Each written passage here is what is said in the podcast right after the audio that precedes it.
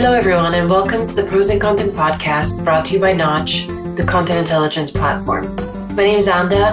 I'm the co founder and CEO of Knotch, and I'm hosting our data driven CMO series, during which I will interview CMOs who are ahead of the curve when it comes to both content and data and how they use both to move their business forward. In these interviews, we're going to reveal really unique perspectives on the importance and intersection of measurement and content, but also a ton of fun personal stories and great career advice from these incredible leaders. I hope you enjoy.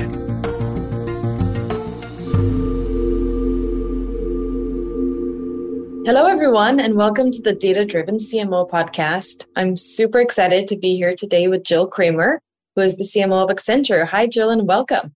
Hello, Anna. I'm so glad to be here. It's wonderful to see you. You're honestly one of my favorite people in the industry, and you're also just one of my favorite people in general. I remember meeting you a few years ago, and your conviction around the intersection of data and content was so striking to me. And then I've been fortunate enough to just see you kick ass over the last few years as you've risen through the ranks and basically took over before the rebrand of Accenture, right? And you led that rebrand and then took over as CMO.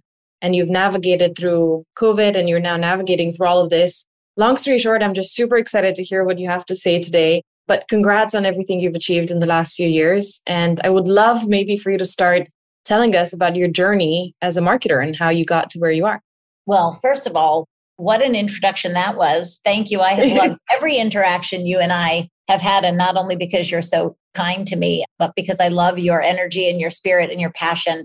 So I think when two people are so passionate, every time we get together, we could talk forever. Yeah.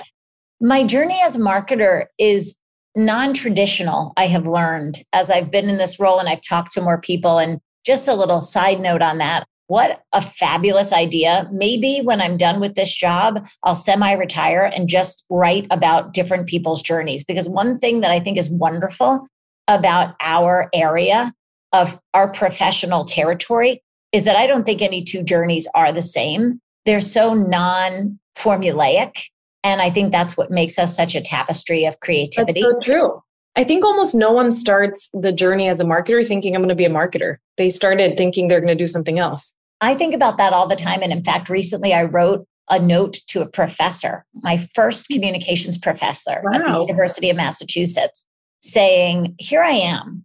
Did I ever think I would be here or want it to be here? Absolutely not. But I remember how much he inspired me hmm. around the craft of communication and the responsibility of it. And that has stuck with me ever since I walked those campus fields. So I do think it's important. You don't necessarily intend to get exactly where you're going, but isn't it a nice thing to go back and reflect upon the people who helped you, helped you get there?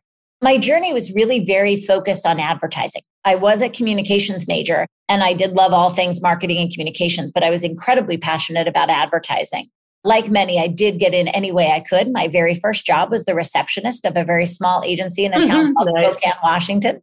The good news was the receptionist had to do a lot of things, and I learned a lot of things.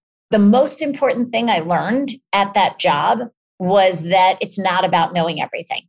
And that was a big aha moment for me. It was about asking the right questions, trusting your instincts, and putting ideas on the table. From there, you know, a long journey in different agencies, probably the most foundational experience for me was helping a small agency start up in St. Louis, Missouri. I had worked at a larger agency there, went over to the client side and ran advertising at an airline for a while. But then one of my previous bosses was starting an agency and said, I can only hire one person.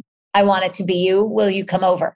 And as a new mom, I think you'll resonate with the fact that I had just had my first child and I'm not sure if I was sleep deprived, nutritionally deficient, or some combination of the above. And I was like, heck yeah, I'll do that. Watching an agency form from the ground up really makes you understand what clients need and the way you must focus on what they need because you have no room for waste. You have mm. no room for wasted time, talent, or money. That was a wonderful experience with wonderful human beings who mentored me and taught me a lot.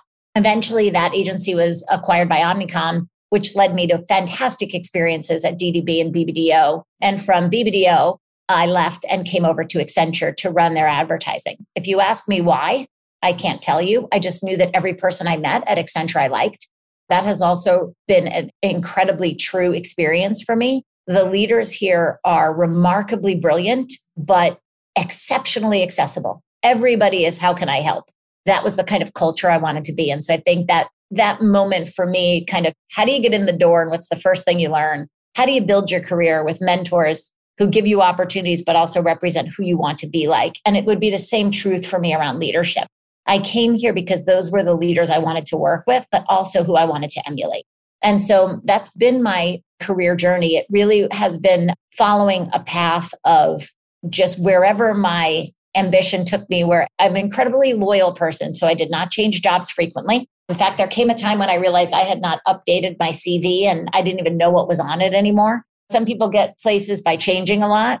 I did not have that type of characteristic of my career. And then, of course, a lot of my career choices were driven by family. My husband, who had a job that required him to move, so I moved with him.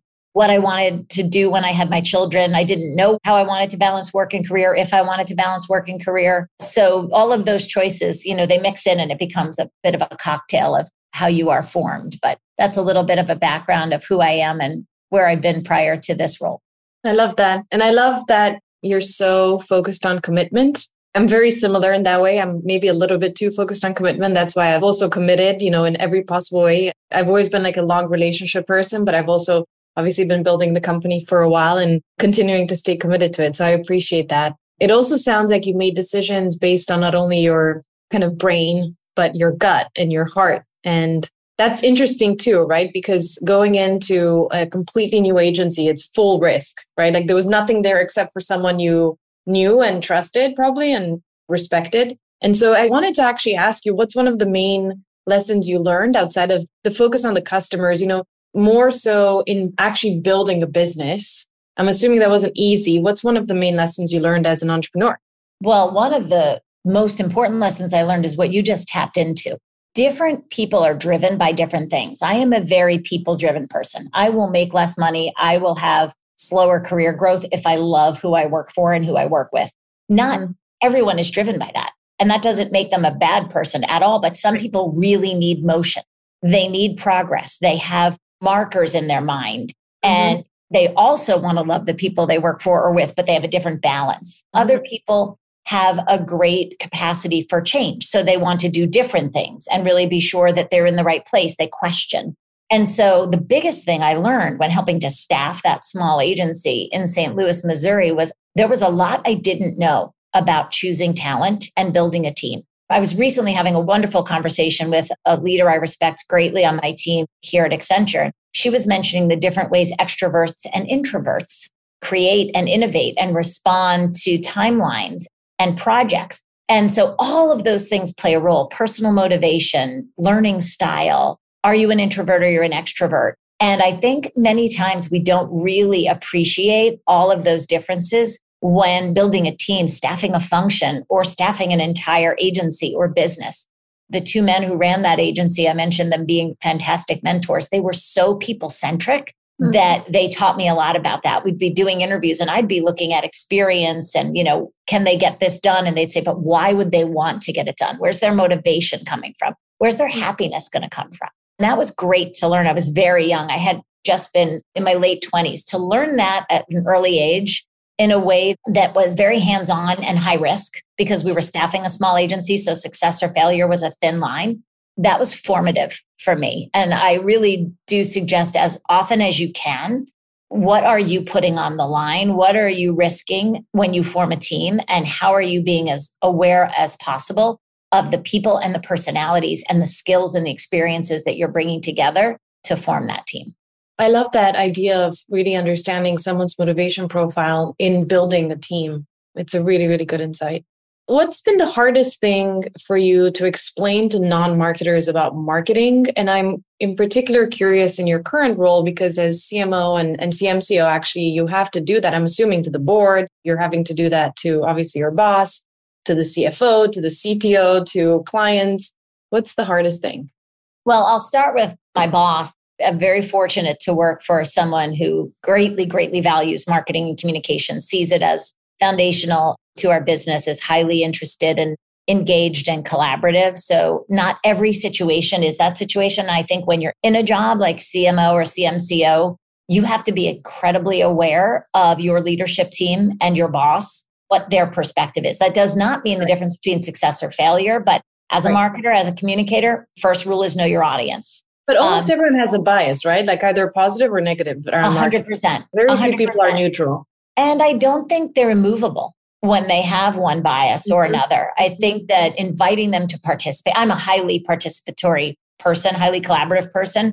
So inviting them to participate, understanding the joy they may get from that, even if they're not a huge fan of marketing, if they see it as more of an expense than a business driver, what kind of participation will bring them the most joy and the most connection and feeling of affinity toward your function? Again, we're audience experts, we're insight experts. Know that and do that.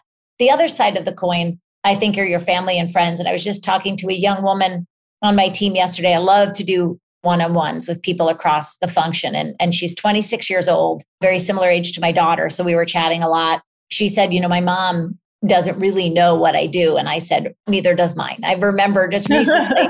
I said, finally, I just kind of focused on advertising because, like, she understands what ads are and she sees yeah. them, and that was it. But she would, especially when I was leading brand, she's like, I don't understand what that means. What does that mean? The global head of brand.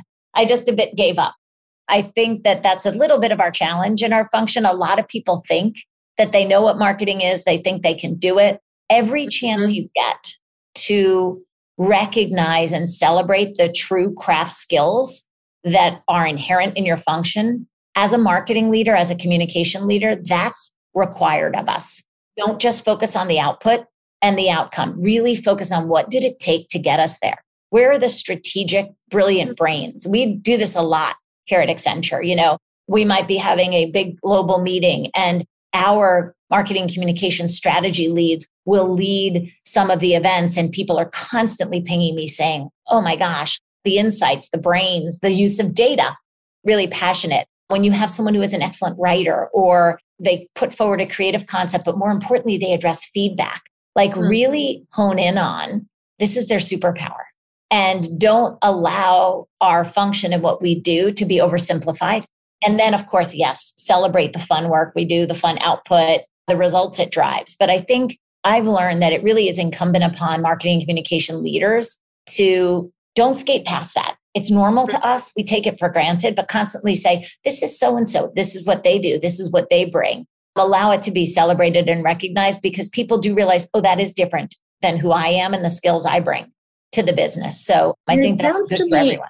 You're also saying that basically explain to people a little bit how the sausage is made, not just show them the final product. I like that because I think it raises awareness of the kind of actual work that goes into it and the fact that there's a lot of work and the fact that there's a lot of data that goes into it it's not just this madmen sort of thing where we all grab a bottle of whiskey and drink a bunch and then come up with all the solutions so yeah that makes sense it's so much fun to see other business leaders around my company learn that and get to know that our CHRO is a great partner of mine, and she'll be like, okay, Jill, I think I need strategy and creative. And she's getting to know like what are the ingredients she'll need. Yeah from so my cool. team and remembering, don't take those for granted, highlight them and say, this is the team, these are their superpowers, and this is why you get this thing you love at the end. Mm-hmm. So, what role, if any, does data play in those conversations? And with whom do you use data the most of your peers and maybe board slash boss? Full stop, everyone. Everyone, okay. everyone, everyone. In fact, it has been my anchor for the past year plus stepping into this role the first thing I did was steep myself in every type of data, not the least of which is the view of the work you are doing in the function. So, hmm. on to think about every contract you have with a client, you understand what they need, you understand your scope of work with them, and you staff it accordingly. And there's mm-hmm. complete transparency because we are going to do this, this, and this and provide you this, this, and this. I'm going to staff you with this many experts. You're going to tap into this team the first thing I did was how much work are we doing here? Very often, marketing communication functions run and they're running, but they're never pausing to look at the full canvas, the full scope of work. So that was the first thing I did. It was manual at first. Luckily, I happen to belong to an organization who is fantastic at building technology solutions. So we started using a lot of our own technology, a lot of our own intelligent operations to look at that data. So you begin with the most basic of views. What are we doing? How much are we doing? Mm-hmm. Where is the bulk of the work happening? Where do we need more to happen? Where do we need less to happen? Then, of course, what do you click into next? What's working and what's not in order to make decisions around weight, volume, investment? You need to know what's working and what's not. And then one thing that I think all too often gets mushed together is data and insights. And they really are two different things and two different disciplines. So when you're able to look at the landscape of work, when you're able to understand the KPIs, what's working and what isn't, then you get the beautiful and what I think is the most fun part, which is why. Why mm-hmm. are we doing so much of that? There's something about the business that thinks we have to do incredible volume here. There's something about why some things are working and some are not. So I love the insights part, the understanding what people are responding to, digging into that with both qualitative and quantitative exercises, because I think that's where people in our craft, they get really, really motivated. So it's really that whole landscape of seeing the full picture, understanding what works, what's worthy of your time and what's worthy of your investment, and then understanding the why or the why not that will make you even better as you go forward. What I love about your answer is when you started talking about what data you looked at first, it was obvious that you were looking at sort of outward data, if you will, like where's the business? You were looking at commercial data to then inform what the marketing strategy should be. Whereas I think a lot of marketers start by looking at marketing data and it's a little bit kind of staying in your own little bubble, or they'll go commission research to figure out what's their brand awareness and I'm not saying that's not relevant, but I appreciate the fact that you anchored yourself in the commercials of the business and then moved towards the marketing data. That's pretty cool. It was illuminating, it's fun, and I think it gives you the ability to incorporate data into every conversation you have with the business, and that drives incredible confidence. I think every one of us should get it in a way, and this is very personal, that just works for you. I work data and stats into every conversation because that's the way my brain works, right? I understand first, like, what's the full picture? Then I click in and click in and click in. So when you're talking to the business and they're talking about an area of focus, and let's say they are clearly talking about it as a major priority, but you know for a fact that when you look at the marketing communications landscape, it's medium sized at best. Why is there a disparity? And if you're mm-hmm. able to quickly say, but if you look at the focus and the investment we're putting here, it's half of what we're putting here. Is that our intention? Mm-hmm. And people are like, wait, what? Let's talk about that. And I'm so impressed that you know that. And there's a confidence that then causes everybody to lean in. And when right. you go back to the business, especially the one that might have been getting a little too much investment or too much focus, and say, we want to keep this, but we know the size and we know the weight we need to put here. And we're under investing over here, which is going to drive our business and ultimately connects back to you. Because there's nothing you do for any part of the business that won't end up enhancing everything else. There's also a trust that comes from that. You didn't just decide, sorry, we're doing less for you and more for this area of the business, but it is based in facts, it is based in data. Right. And you also commit to how you will know that was the right decision. And right. if it wasn't, how you will adjust and how quickly will you be able to know that so you can adjust if you need to. Well, I think another way that I would say what you just said is that you have anchored your currency with the rest of the company in the language that you all should speak and probably speak, which is the commercial language. I think a lot of marketers try to anchor themselves in marketing data. And sometimes some people believe in it and sometimes some people don't believe in it. And it's a lot more debatable. But the thing that is not debatable that everyone speaks is the commercial data. And so I appreciate that. How are you thinking about training your team to think in this way? Because they're obviously, their day in, day out is looking at marketing data how do you pull them back into the commercial side? There's two parts to it. There's one group who loves it as much as I do. And so they're like, wait, how did you know that? How can I know that? Literally, can you write that out for me? And then they come back to you and they go, look, I did a similar exercise. Here's what I saw. Here's what I found. That's so fulfilling and so mm-hmm. exciting. And then there's other people who need to be brought along more specifically. And so there's always an element of governance. If you're doing the right thing. So you go back and you ask the question again and again, and you use those data points to ask the question. I just did this yesterday. I was looking at some data for our first quarter activities and came back with areas that absolutely should have question marks. Absolutely. Others are clear sailing. I see the connection to the business strategy. Everything looks smart. Everything's anchored in our goals. Everything's anchored in our brand. Go. Then there's other areas where you're saying, how did you come to this decision?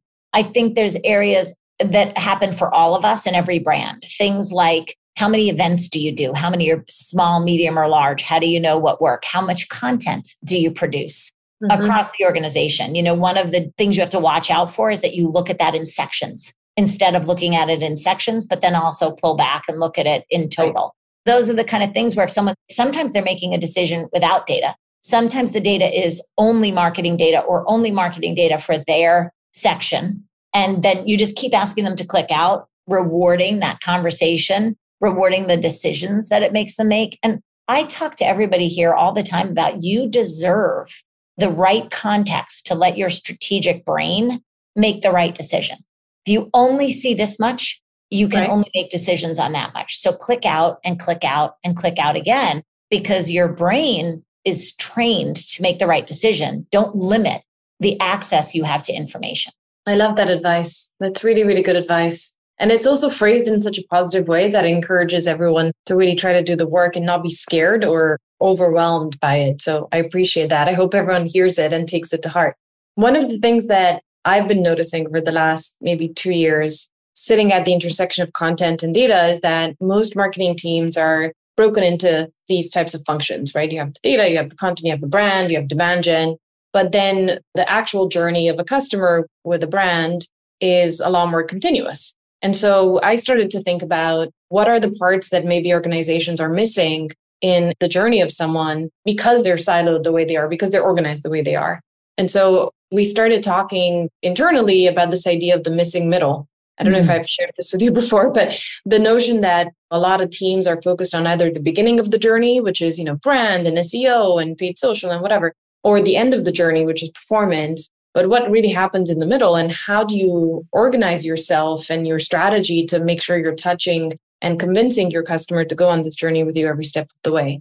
So instead of asking you questions about like how have you built your content team and how have you built your data team, I want to ask you how have you thought about building your overall team and your strategy to really be there for your prospect or your customer all along that journey?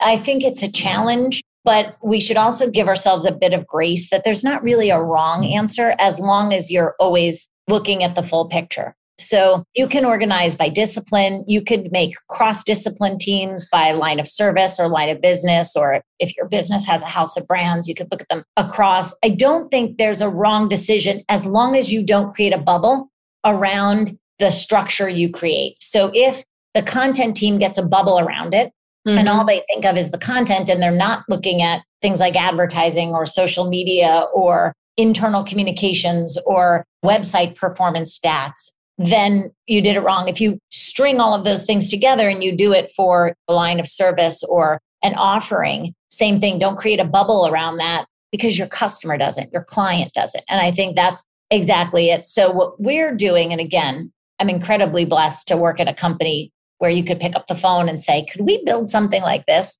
But what we're doing is trying to connect those dots. That's what it's all about.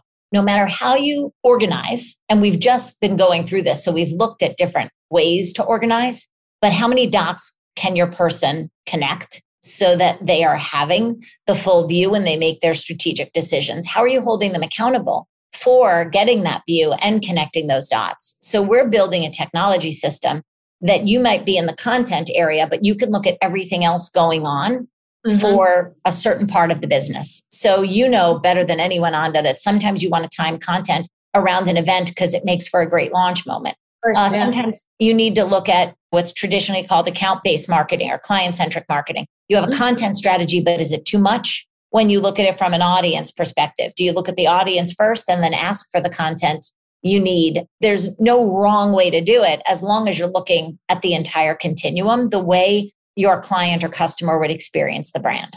And I do think you need technology and tools to do that. In too many places, it's based on having to pull people together, which is when you get meeting fatigue. Oh, I'm trying to action a project, but I got to check it with seven other parts of the org. So I try right. to get on everyone's calendar, and some people can make it and some people can't. So that is where technology is our friend How can mm-hmm. those views be there for everyone? Highly transparent, easy to interact with. And then what you do is you pick up the phone to ask the question, or you gather people to ask the questions or discuss the opportunities. I think it's really you decide on an A, B, or C structure, but the key is how are you governing that and what are the requirements and the pipes you're building to allow for everybody to connect every single dot. Right. And is everyone looking at the same data, basically, right? Because ultimately, you want all these different teams to have a source of truth that they can get aligned around. And I would assume you know better than anyone that very often the answer is they're not looking at the same data. Well, I think sometimes the answer is they're looking at the same data, but they don't know what to do with it or how to action it. And sometimes they're not looking at the same data. And I think sometimes they fight over what data is the right data to look at which is probably one or two levels below once you set the strategy, once everyone's aligned, even then you still have to ensure that there's continuous alignment around that because that can get hairy. I think that's a little bit what's the motivation.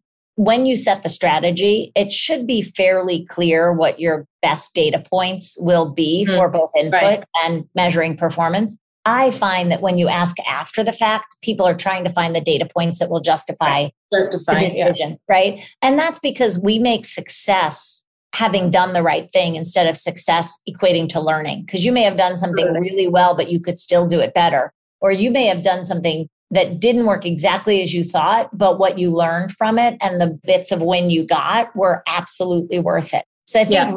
reframing what success looks like is important. For a little while, that was framed as fail fast. Yeah. And I think it's not about fail fast, fail slow. I mean, it's hard for people, but it's about are you learning? Are you yeah. getting new perspectives? Are you getting new data points? Are you getting new examples off of which to base your next decision? Yeah. And I also think a lot about leading versus lagging indicators because I think oftentimes success is just based on lagging indicators, which are the most important ones, right? It's like commercial success. Like, are you actually moving the needle on the dollar sign? But there's so many leading indicators, and getting aligned on what those right leading indicators are early on is important. And then I think the second part, which I want to ask you about, is how do you give your team and people who maybe aren't data driven by background, how do you give them the space, the training to spend 10 to 20% of their time looking at leading indicators and then knowing how to incorporate that into either their daily decision making, their weekly, like whatever cadence is right. And what is the right cadence, even, right? Like that's even a question yeah. in and of itself. So there's two things. One is you need to know your organization. And does your organization have clear business goals? So let's go back to your earlier point about you start with the business data, you start mm-hmm. with the business strategy and you click in. Everybody has different structures in their company. Everybody has different bosses. And as we mentioned earlier, different perspectives of marketing. One thing that should be non negotiable is do we all agree on what success looks like? Do mm-hmm. we all agree on the destination we're traveling to? I was recently chatting with our chief strategy officer, and we both agreed that if you don't know what your end goal is, you're not ready to begin.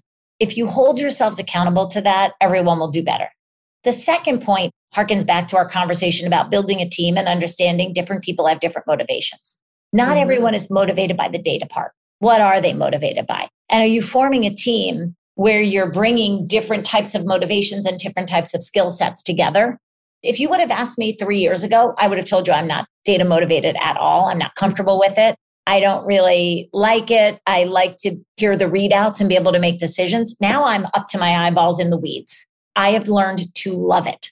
So I think that understand what motivates why, because to me, I want to drive change. And I can't drive change if I don't know what's causing us to be where we are today. So my motivation presents itself a little bit differently than someone who is a true, you know, data expert whose motivation mm-hmm. might be the different formulas they could create or the different data sets they can create. So I think it goes back to understanding the motivation. And then the final thing is to celebrate, celebrate the use of data, celebrate by investing in risks. You know our media team well they're putting forward different approaches right now because they have years worth of data and they're feeling emboldened by it. They're feeling excited by it. And I'm going to invest in it. I'm going with your hypothesis. I'm going with what you want to try because you've invested the time and the data to show me why you think this is the right decision and exactly how you're going to know if it works. So I think, you know, what does everybody want at the end of the day? It's their work to be seen and their work to be celebrated. So yeah. I think that aligning the fact that risks, investments, chances, innovation is going to be bigger, stronger, bolder when it's tied to data. everybody will eventually get there. They just might get there a little differently. I love that. Thank you for that answer. So, switching gears a little bit, I have a big two part question for you. And it's about this crazy roller coaster we've been on, and we're not getting off of it soon, it seems like. Part one is what's one of the main lessons you've learned since March 2020? And the second part is what's one thing that you're changing as a strategy as you look ahead at the next 12 months based on some of the signals of the last three to six months? First of all, I think what I learned was the importance of what I'll call transitions.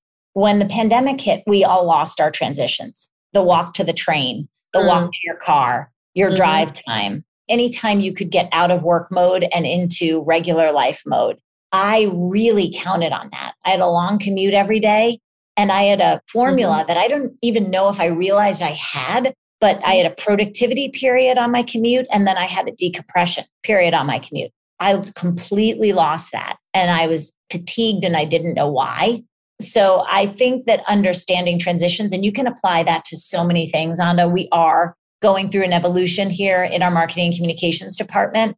And the same philosophy applies to that, right? Am I giving people a little grace, the ability to transition? Everybody understands. It's not all of a sudden a switch flips and you're doing something differently. Where is that? And I'm learning because sometimes I do get very driven and I can't wait to hit the next milestone. Like, okay, let me soften that. Let's give ourselves a transition period. That was my biggest lesson. A lot of people talk about how much closer people got, how you got glimpses into people's real life. It humanized us all. It took away a lot of false pretenses. I 100% agree to all of that. But I personally experienced the removal of transitions and the effect it had on me, which tuned me into recognizing it happening to other people. Right. So that's just something I've personally become very passionate about. I know it's a lifelong lesson. You could think mm-hmm. about sending your child to college or when they first learn to drive or when your parent might be dealing with something new, like that whole concept of transition is something that I've loved to learn about. What has it changed about our strategy? This is less the marketing strategy, but the way we run the function. Even though we are and have been and always will be a global company, which means that people are always in different offices. We're all here on Zoom calls or Teams calls. Well, there's never been a meeting at Accenture that didn't have a virtual component because we don't all travel to the same place. We're a global company. But what I learned was how it was not inclusive before. The people who were in the room had mm.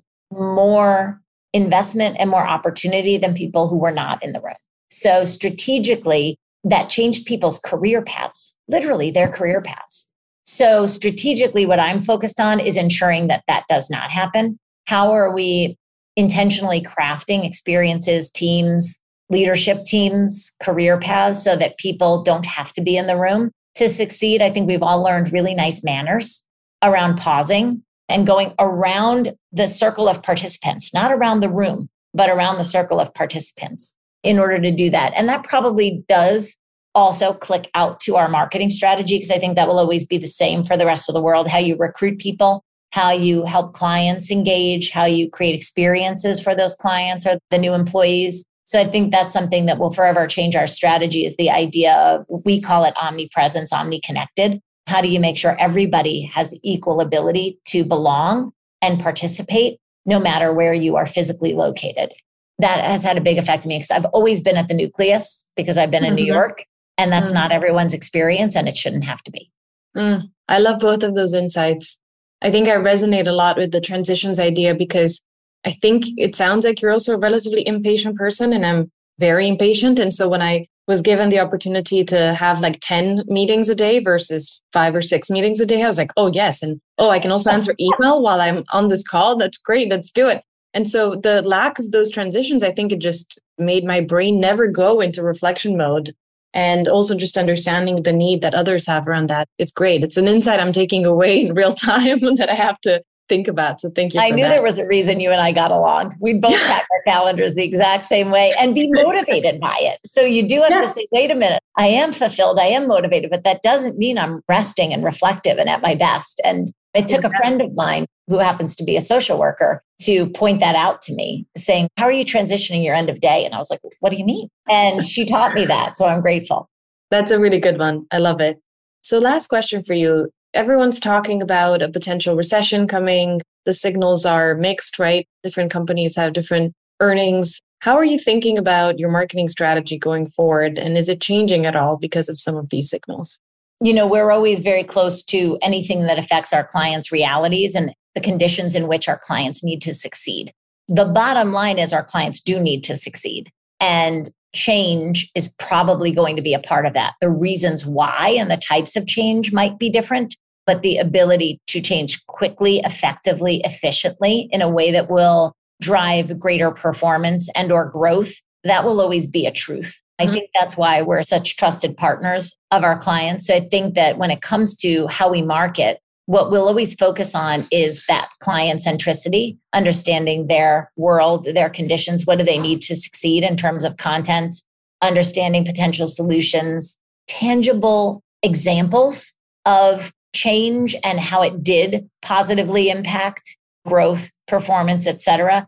We did that in the digital age because everyone was embracing change and moving toward a digital world. We did it through the pandemic because people were dealing with things they didn't know, couldn't see coming. And we'll do that next because people will want to be as future proof as possible, as connected to their clients and customers and employees. So it's that understanding that every client has a vision and how do we understand that, enable it, broaden it, and then make it happen. Give them a perspective that is unique to us because of our breath and then really know how to make it come to life. That's that whole concept behind let there be change. Change will always come.